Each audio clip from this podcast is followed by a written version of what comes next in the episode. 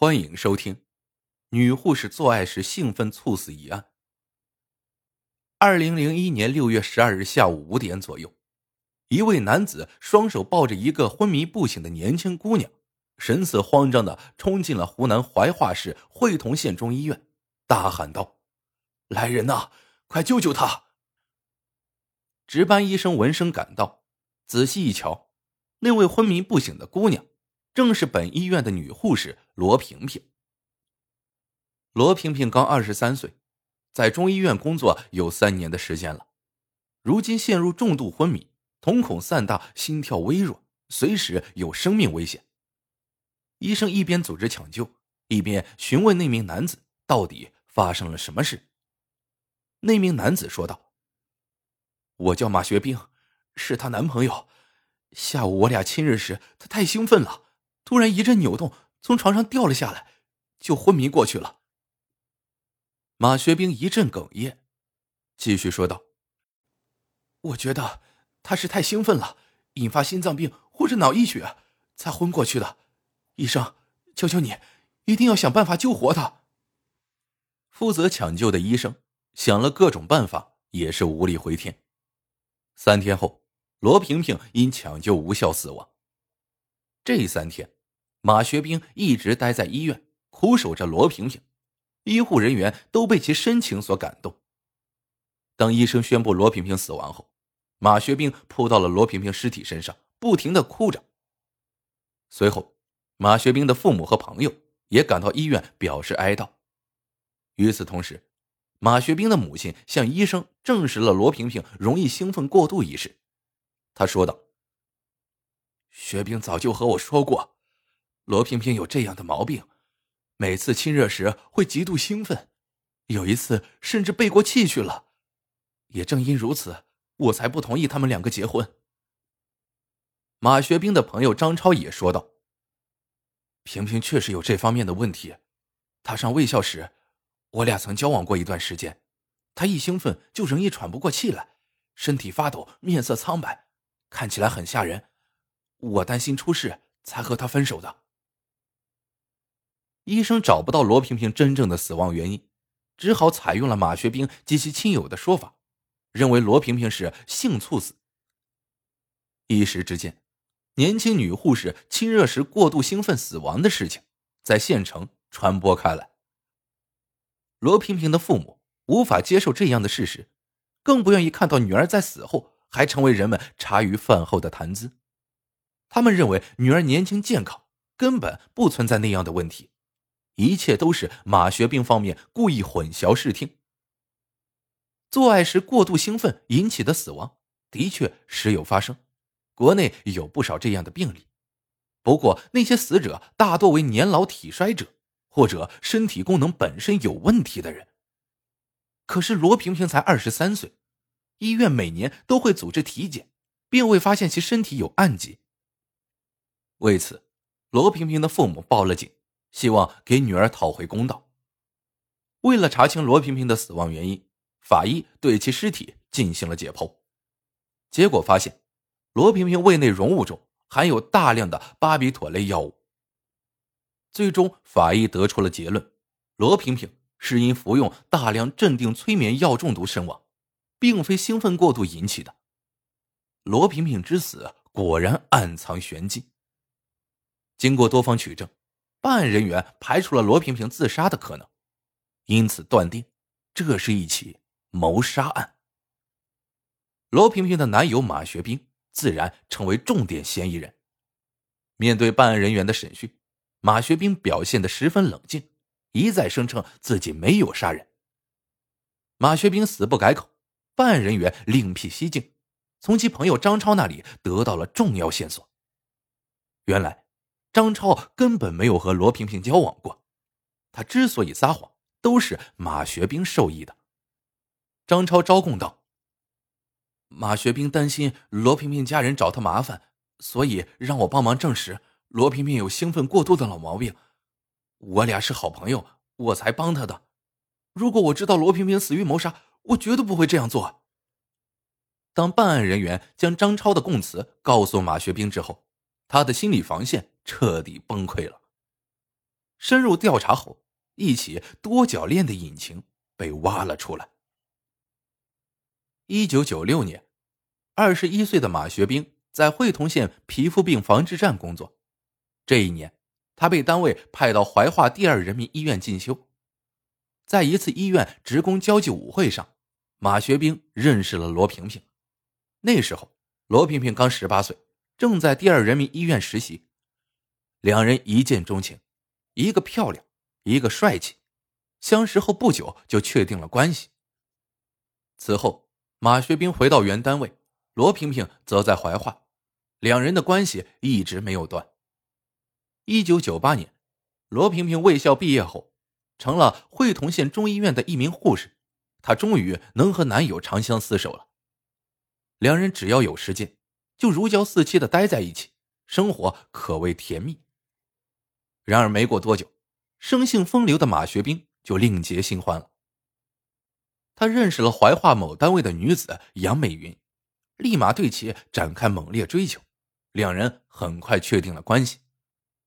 马学兵只要有时间，就会偷偷跑到怀化去找杨美云幽会，罗萍萍对此毫无察觉。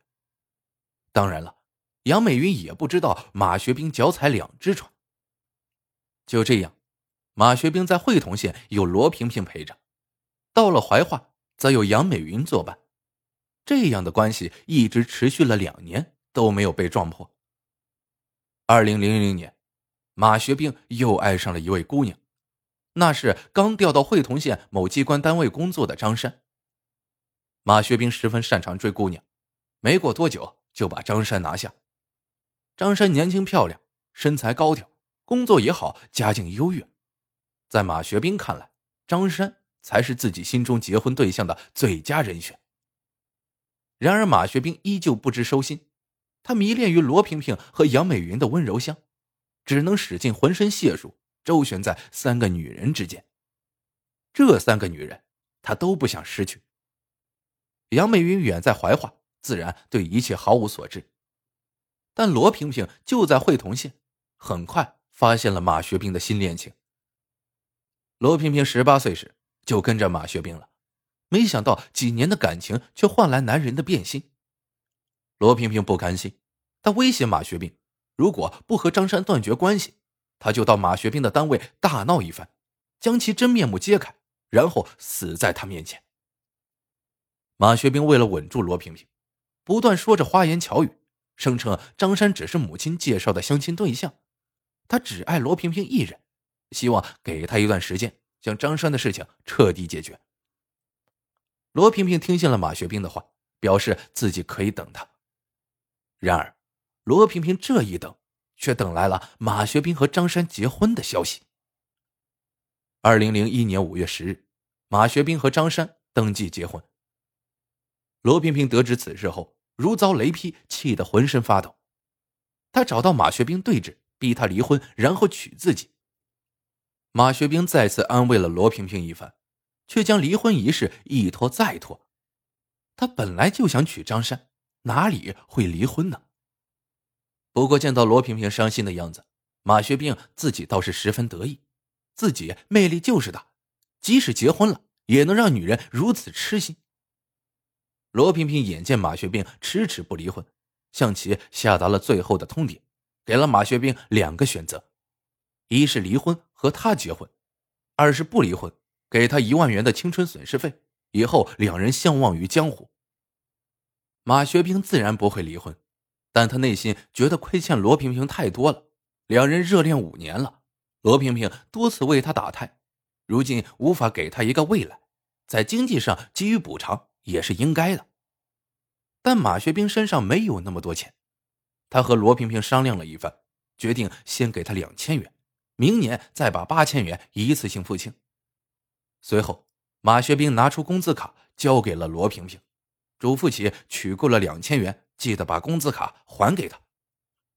然而，罗萍萍拿着马学兵的卡一直没有还。与此同时，罗萍萍没有遵守承诺，期间多次主动找到马学兵约会，期待着他能够回心转意。为了逼马学兵离婚。罗萍萍使出了杀手锏，她直接给张山打了电话，将一切说了出来，让他主动离婚，成全自己和马学兵。张山还处在新婚的幸福之中，听闻此言也是大为震怒。但刚结婚就离婚，自己肯定会成为笑柄，以后还怎么嫁人？张山考虑再三，决定继续维持这段婚姻，要求丈夫和罗萍萍彻底断绝关系。此后的日子里，张山封锁了马学兵的经济，加之工资卡在罗萍萍那里，马学兵的日子过得可谓是捉襟见肘。新婚的妻子变得冷冰冰了，手中也没有钱再去潇洒了。马学兵为自己的风流付出了代价，变得狼狈不堪。生活的不如意让马学兵恨透了罗萍萍，他将这一切都归因于罗萍萍的死缠烂打。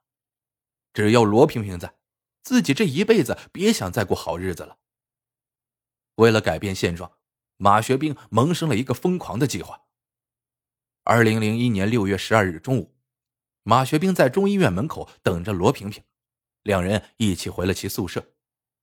马学兵故意哀求道：“平平，你就把工资卡给我吧，我都没钱花了。”罗平平借口工资卡放在亲戚那儿了。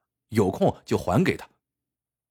马学兵早就料到罗平平不会给他卡，他之所以装的如此可怜，都是为了接下来支开罗平平做铺垫的。随后，马学兵又装出可怜兮兮的模样：“我早上还没吃饭呢，你下去给我买碗米粉吧，这是我最后一次求你了。”罗平平有点心软了，拿着钱包就下了楼。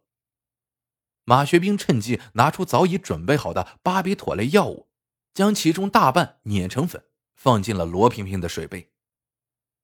等到罗平平买回米粉来，马学兵假惺惺的关心道：“听说你最近头疼，我特意买了特效药，你赶紧吃了吧。”罗平平没有怀疑，认为这是马学兵故意讨好自己，顺手拿起水杯，连同药片一饮而尽。马学兵端起米粉，草草的吃了几口，随后他抱住罗平平，一双手在他身上不安分的游离抚摸。罗平平半推半就的就依从了他。做爱时，马学兵还用被子将罗平平的头部捂了两分多钟。十多分钟后，罗平平突然松软下来，面色惨白，瞳孔散大，手足僵硬，心脏骤停。马学兵知道药已生效，便假装慌慌张张的将罗平平抱至中医院进行抢救。对医生则谎称罗平平是性生活时高度兴奋摔下床所致，将一切推脱到性猝死上。马学兵哄骗母亲和朋友帮忙证实，以为能瞒天过海，洗脱自己的罪行，最终聪明反被聪明误，不但害了罗平平。还让自己踏上了不归路。一段多角恋的隐情，引发如此悲剧，风流的代价实在太大。